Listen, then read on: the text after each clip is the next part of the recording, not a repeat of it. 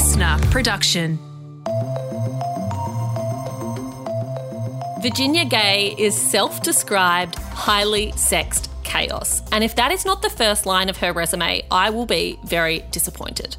Virginia is, of course, an Australian actress, writer, and director. You'll most likely recognise her voice from the characters she's played in television dramas Frances James on Winners and Losers or Gabrielle Jaeger on All Saints. But more recently, Virginia spends her time on stage, often writing and performing her own work. Two years of lockdowns made her realise that there is something special about live theatre, something that simply cannot be recreated in any other medium. Hello, my name is Jamila Rizvi, and welcome to the Weekend Briefing. Up next, the Weekend List, where Bron and I recommend what to watch, see, do, eat, and listen to this weekend right before the festive season. But first, here is my conversation with Virginia Gay on her theatrical childhood, on leaving your ego at the door, and making your own work.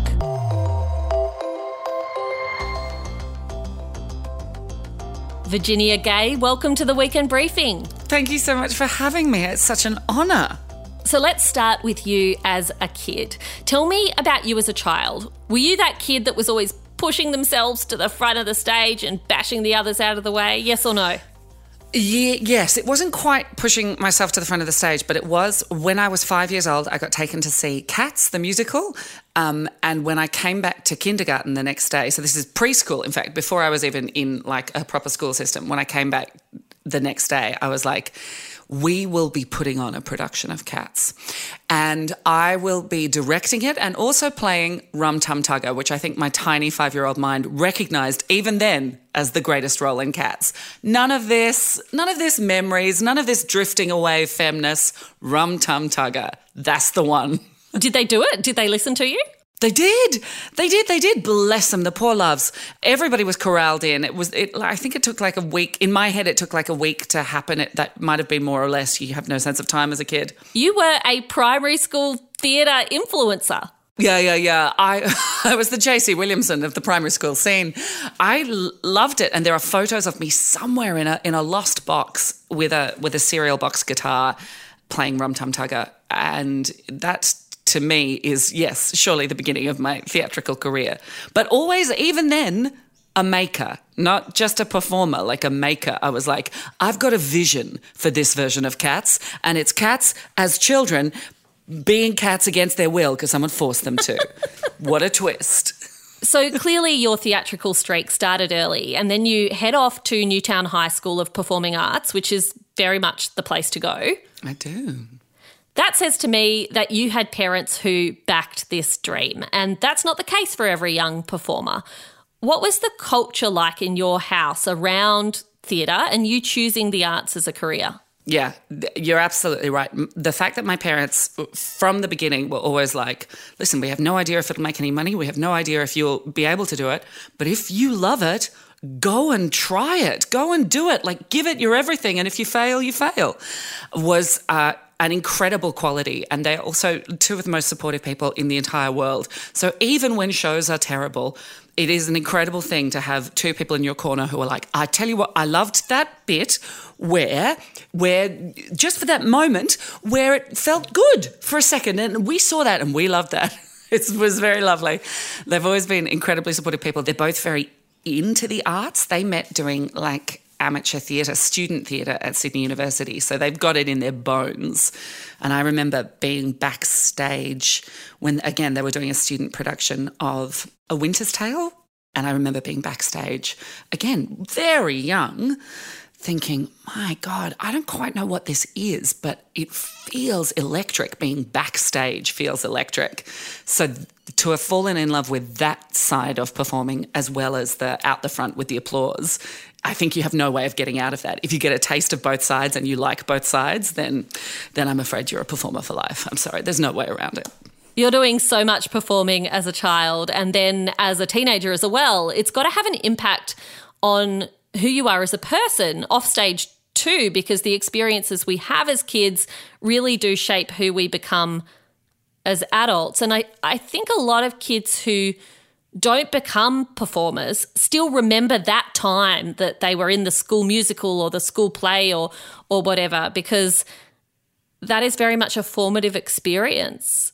How do you think it's shaped who you are? Yeah, it absolutely is. When I went to Newtown, what it gave me was an incredible work ethic. Like it gave me the sense that if you love this job, this industry, you start. We started rehearsals at seven o'clock in the morning for things. We would, Whoa. yeah, we would work up until school. Then we would do schoolwork. Then we would often rehearse during lunchtimes. Then we'd do afternoon schoolwork. And then we would rehearse after school. And then often we would do a show in the evening as well. So there were days, weeks, stretches where I would get to school at 7 a.m. and I would be picked up at 10 p.m. So it taught me about like the all encompassing work ethic of this and how lots of those things that I was talking about weren't drama per se. They were like playing in the school band, they were singing in choirs. So the sense too that all of that actually feeds your performance life. So working in a choir teaches you about blend and about collaboration and about how there is no star.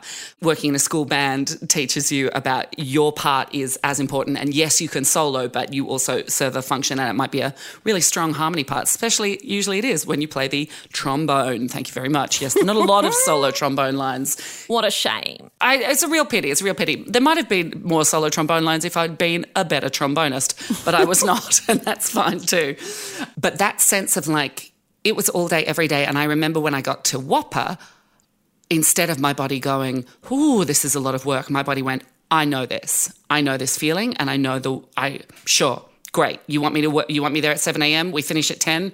I've got it. I've got it. Only, of course, when I got to WAAPA, we also added drinking and flirting and all of the very important extracurricular activities that were going on as well. Yeah, yeah. The Australian performance scene is relatively small compared to the rest of the world, right? We import a lot of television. We make a bit here ourselves, but we bring in a lot from the States, from the UK. Lots more at the moment, too. Like it's, yeah, which is great. Exactly, that's true. COVID has been good for one thing. Hmm. We have some incredible performers on stage as well in this country. And yet, at the same time, one of the criticisms that we've heard before on this podcast from other guests has been that Australia still tends to typecast, especially women, and that there aren't a huge variety of roles for women. So, when you were in your university years at WAAPA, was that something you were taught about? Were you taught to think about the industry and how you would fit into the slots that already exist? Or were you taught to go out there and and remake the world of theatre and entertainment and TV to fit you? Hmm. What a very good question.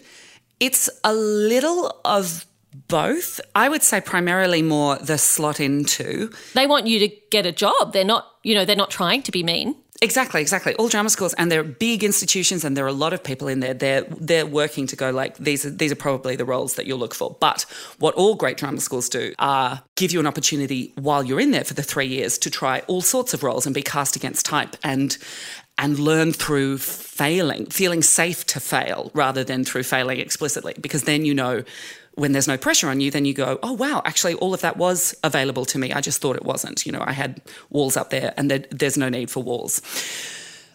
But what I think I found was it certainly felt like, for me, going into the industry required me to, about 10 years into my career, to go, okay, there's more to me than what's currently being shown. And you know, I had two incredible roles in long running television shows, but they were always high functioning. They were always very powerful. Again, like not a bad thing, but sort of um, closed authority figures. And I was like, but I'm chaos. I'm highly sexed chaos. That is a brand that is true of me. And uh, so I was like, okay, well, you got to go out there. You got to make your own cabaret shows. You got to make the work. If people are not coming to you with the work and the roles that you want, make the work yourself. And I think that is the most important thing that I have learned from my career and that I would love to pass on to any women and non binary and trans performers out there. The sense of it's not a one way street. Don't wait to get picked. You have the capacity to make and tell your own stories. And because they are your stories, they will be absolutely unique and completely devastatingly interesting because they are yours and they are told in your way.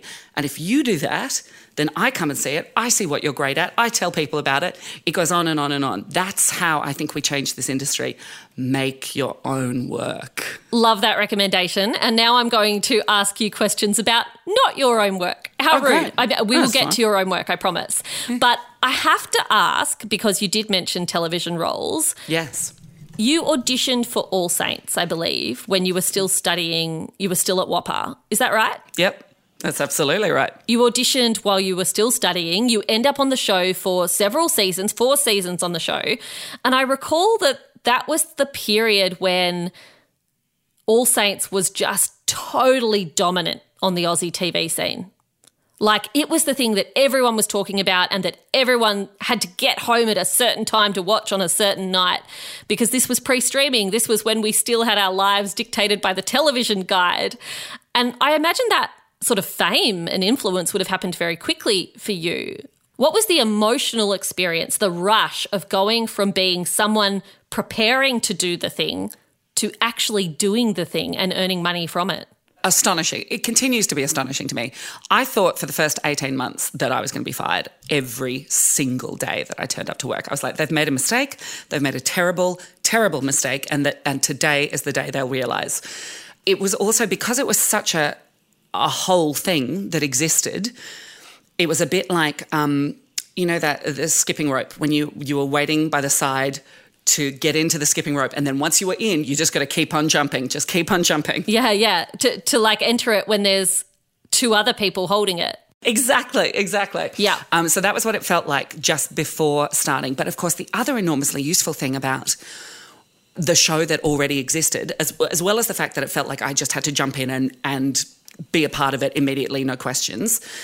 Uh, the second thing was that because it existed, I could watch as many episodes as I liked, and I could learn the tone of that show like it was a script, like it was full immersion technique. By the time I got to that set, I had seen, I think, something like 40 episodes of All Saints in the preceding like two and a half weeks. Wow. Because it was a pretty quick turnaround, too. And I just was like, I am going to watch this show. I am going to know how it works. So that was enormously useful. And then when I came to make Winners and Losers, which was just immediately after All Saints, I remember thinking, oh my God, we're making this from scratch. Like, I don't know how to learn this tone before it exists. So it was kind of incredible to be able to make something from the from the ground up. That was an extraordinary feeling. But it was also kind of amazing too because I because I'd done procedural for so long. I remember thinking, oh, there's too much of me in these storylines. Like, when's the A storyline coming through the door with the drama? And then I was like, oh no, wait, in Winners and Losers, all four of us are the A storyline. We are the drama. It was so interesting just the way I was like, oh, I'm so present in all of these scenes. Less of me, less of me. And I was like, oh no, you are the you're the person on the gurney every week. You've got the medical mystery to solve, except it's a mystery of the heart, usually. I can't help but think about having COVID uh, maybe six months ago, and I watched four seasons of the Great British Bake Off in six days. And I did get to the end of that in uh, perhaps a less professional way than you, but I did get to the end and I was like, oh, that creme anglaise, that's not going to get you through to the next round. What are you thinking? I had this level of knowledge and criticism, hmm and this authority and self belief about something that actually I'm not very good at at all. That was extraordinary. So I can see how, you know, that immersion technique worked for you by, by watching All Saints. Totally right. Also, like when you watch the Olympics and you, you start the first couple of hours, you're like, well, I don't know about this. And then by hour six, you're like, a triple pike. He's dreaming. With that form, with that. Did you see the way he placed his shoulders though as he jumped off? See, that's what that's what's going to lose you there.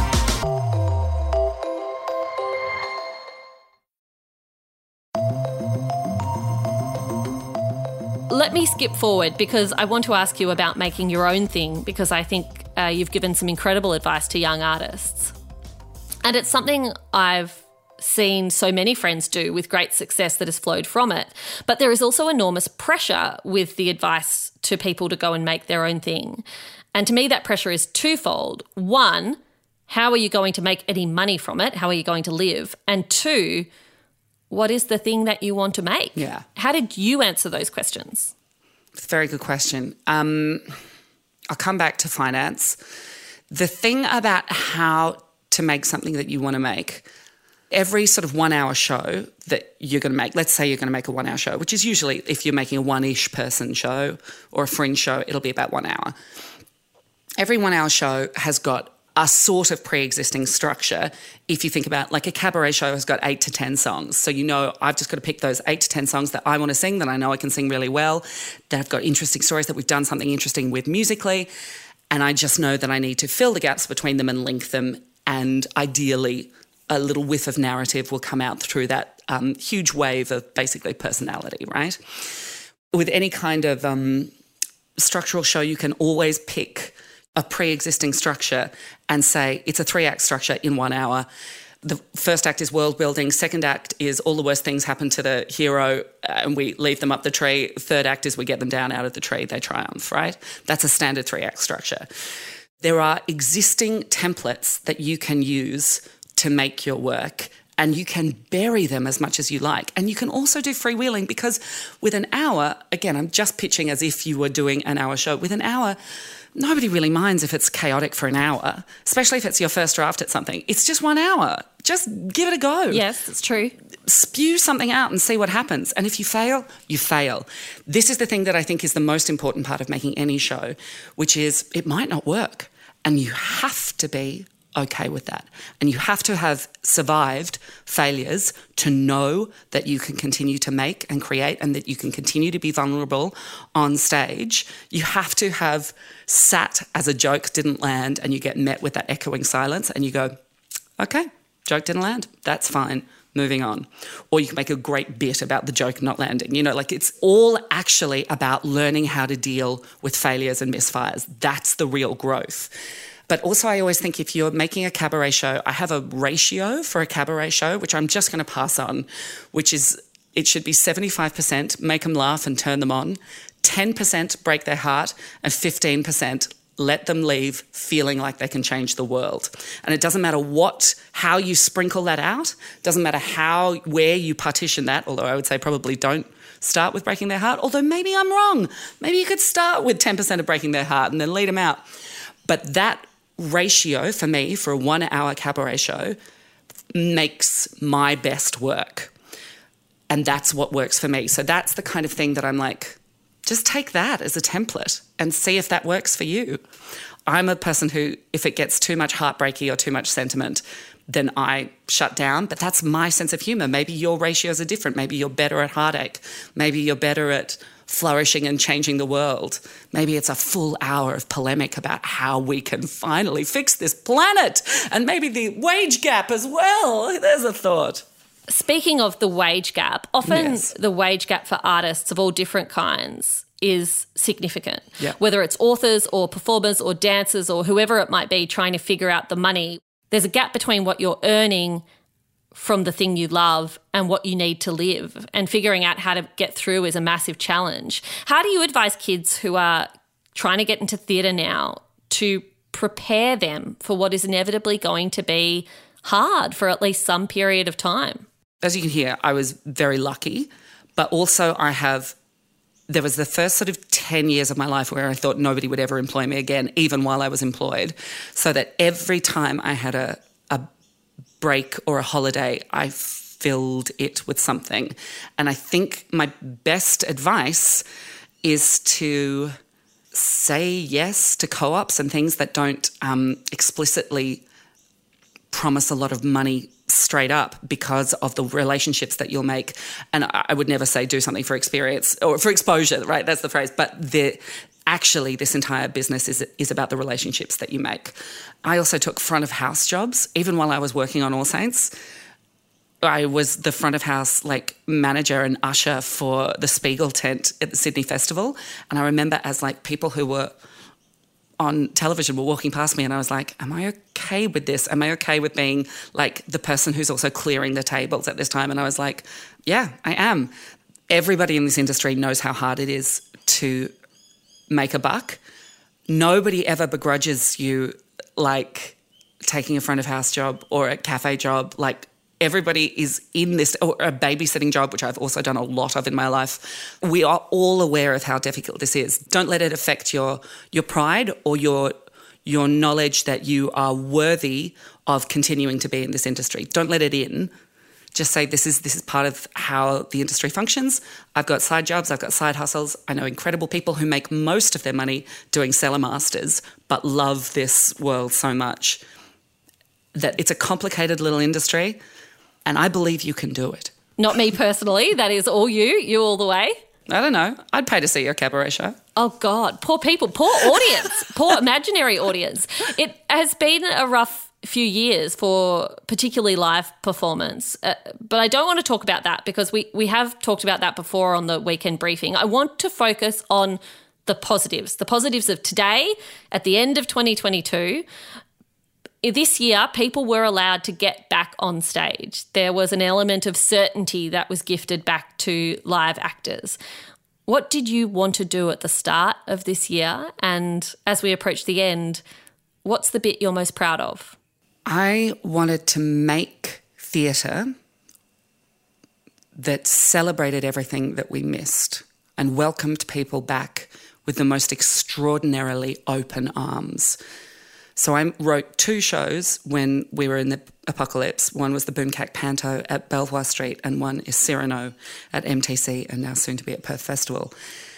And both of them I packed with as many things as I could think of about like demonstrations of how extraordinary live performance is and how it is different from every other entertainment form. It is different from a podcast that you listen while you're walking the dog. It is different from music that plays in the background of the party. It is different from Netflix. I love Netflix. I am forever grateful for Netflix for getting us through the last two years, but it is different because it is not a passive engagement. You sit there in an audience of strangers with a collection of people you have never met before, and you collectively agree to imagine something together.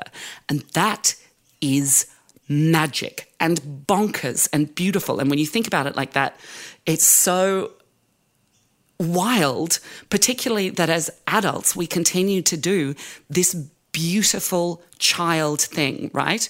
The same thing that we used to do when we were out in the backyard and we're like, nah, we are aliens and I am the king alien and everybody here and oh, spaceman's coming, all of that stuff. We do that as adults and we do that under this beautiful umbrella of live performance. And that is extraordinary.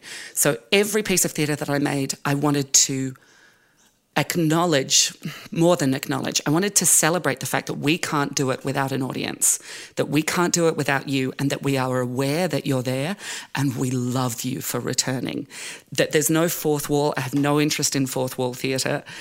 I'm interested in theatre that acknowledges that an audience is the final character in any show, and particularly in a comedy. And that audience is different every night, which means the final character is different every night, which means we keep it electric. It is electric for you because of you. So that's what I made when we were all in our cocoon. And that's what I have done with my last year. And I have loved it. It feels incredible to be back. Congratulations. And Virginia, I've got to say, I am never, ever, ever doing our imagined cabaret performance, but as an obsessive theatre goer, thank you so much for coming back this year and for staying on our stage, I hope, for years to come. Thank you so much. I appreciate it. I'd still pay to see. Here we go. We open with At last, my love has come along. That's your opening number. So we break their heart first. It's a twist. Okay. That's it for my conversation with the hurricane that is Virginia Gay. You can get your tickets to see her new play Cyrano in Perth by visiting perthfestival.com.au. Virginia is also starring in an upcoming series on SBS called Safe Home. Keep an eye out for the air date in 2023. You can also check out Savage River, which is now streaming on iView. Stay with us, the weekend list is on its way. It is weekend list time, and it is the final weekend list for 2022. You're going to have to go like a whole two weeks without our recommendations, folks. I'm not sure what you're even going to do with yourselves. Bron, what can we recommend for people to get through the festive season? So, the new, highly anticipated Avatar movie has just Ooh. dropped. Avatar The Way of Water. It is so, if you like the first one, you will love this one, but don't go hungry like I did because it is a long movie. it is three hours long. Um, but yeah, if you like the original, you're going to love it. It's very similar themes. It's been more than a decade between the original Avatar and this one that's come out. So there's been a massive build up and surprisingly did not disappoint. James Cameron comes through once again. It's one that you're going to have to see in the cinema. Like, there's just no way you'll get the same experience if you watch it at home. You have to go get the IMAX, get your 3D glasses on. Yeah, the visuals are just beautiful and I think they did, you know, a really great job of living up to the very very high expectations. Avatar is one of those movies that my memory is when it came out, literally everyone I knew saw it. Every generation, Yeah. everyone I'd met, ever met. I think it's one of the highest grossing films of all time, if not the highest. And yet it sort of hasn't lasted in the sense of like, it's not one of those movies like I quote or we reference or we No. talk about. And yet we all saw it. You don't watch it over again, I think. I think it's just like once you, it's like a one and done sort of watching experience, which I think is nice. And I was thinking about exactly that because I was listening to a podcast this weekend that I wanted to recommend, which is all about movies and summer movies. Uh, one podcast I really love is called The Drop, which is the Sydney Morning Herald and the Ages Culture podcast. I've recommended it before. It's hosted by Osman Faruqi, who uh, is someone I just really trust in the culture space. He has put out an episode uh, just recently called The Most Anticipated Movies of the Summer. And it is like your summer movie going guide. And I think it's going to be a rainy, grey summer, folks. So it's not necessarily going to be a summer where we're at the beach every day. And movies are always like a nice, cool escape, uh, whether it's from the heat or from the rain. Uh, it's the one time I go to the movies, tends to be over that summer break kind of period. There are a whole lot of blockbusters coming out, and it's almost hard to make a choice about what to see. And Osman has broken down um, with a guest what he thinks are the go to movies of this summer. And Avatar is one of the ones that he mentions. And I highly recommend it. It just made me feel so much better about going into the summer and not feeling overwhelmed by all those big Boxing Day releases. My next one is an episode of the podcast You're Wrong About. It's titled Beanie Babies with Jamie Loftus. So it's all about Beanie Babies, which were basically, you know, 90s Bitcoin. Oh, I remember. My sister had a hundred of them. Yeah, they were like these collectible little Bears. ba- like, bear dolls. made of bean bags. Like they were like a Yes. beanbag bear. Hence Beanie Babies. See, we And, could do um, an ad. we could. Everyone thought it was going to make them rich somehow with like this supposed resale value. They thought, you know, mainly in America, people thought they were going to send their kids to college with these uh, beanie babies. It goes into why everyone thought this was true, how the creator of Beanie Babies wasn't really a nice guy. His whole backstory about how he treated the people, especially women in his company, is just atrocious, according to the episode. It's just super interesting. You get full behind the scenes of this super massive cultural phenomenon from a few decades back. That is such a weird, warpy trip down memory lane for me because I, I think I was like just too old for the Beanie Babies because my sister is a few years younger than me and just was obsessed. Like all we ever bought her was Beanie Babies. And I think my mum kept them all. I wonder if they're worth anything. Sounds like they're worth nothing. My final recommendation for 2022 is going to be another movie because I just spoke about movies. I took my son on the weekend to see Matilda the musical at the movies, which is the movie version of Tim Minchin's musical that has been on Broadway and has been performed in Australia, based, of course, on the book by Roald Dahl. And it is just delicious. Like, I cannot wait to go back. My son and I are planning to go again this weekend because we can't wait till it comes on Netflix in a few weeks. It is funny and silly and warm and glorious. The music is absolutely captivating and so incredibly clever. As soon as you see it, you have to jump on Spotify and listen to the music again, but listen so you can read the lyrics along because the lyrics are just so damn clever. And it's just a really happy way uh, to end the year. And I reckon it's one of those movies that it doesn't matter how old or how young you are, you're going to enjoy it. That is it for the weekend briefing for today. And that is it for the weekend briefing for 2022. I want to say thank you so much to all of you who have joined us so faithfully every Saturday morning or over the weekend to listen to the show. We have so enjoyed making it. A big shout out to Bron and to Cuz behind the scenes who helped make the weekend briefing possible. They are truly excellent human beings and very, very good at their jobs. If you want to make sure that you don't miss us coming back in 2023, and who would? Uh, you could give us a Christmas present by going and downloading the LiSTNR app and following us there. Or you can listen or follow us or subscribe wherever you are getting your podcasts. Tom Tilley and the team are working through the break. That's who they are, folks. I'm not. They will be back bright and early on Monday morning to give you your news, and I will be back very, very soon in early 2023. Have a safe and glorious festive break and new year. We will talk to you very soon.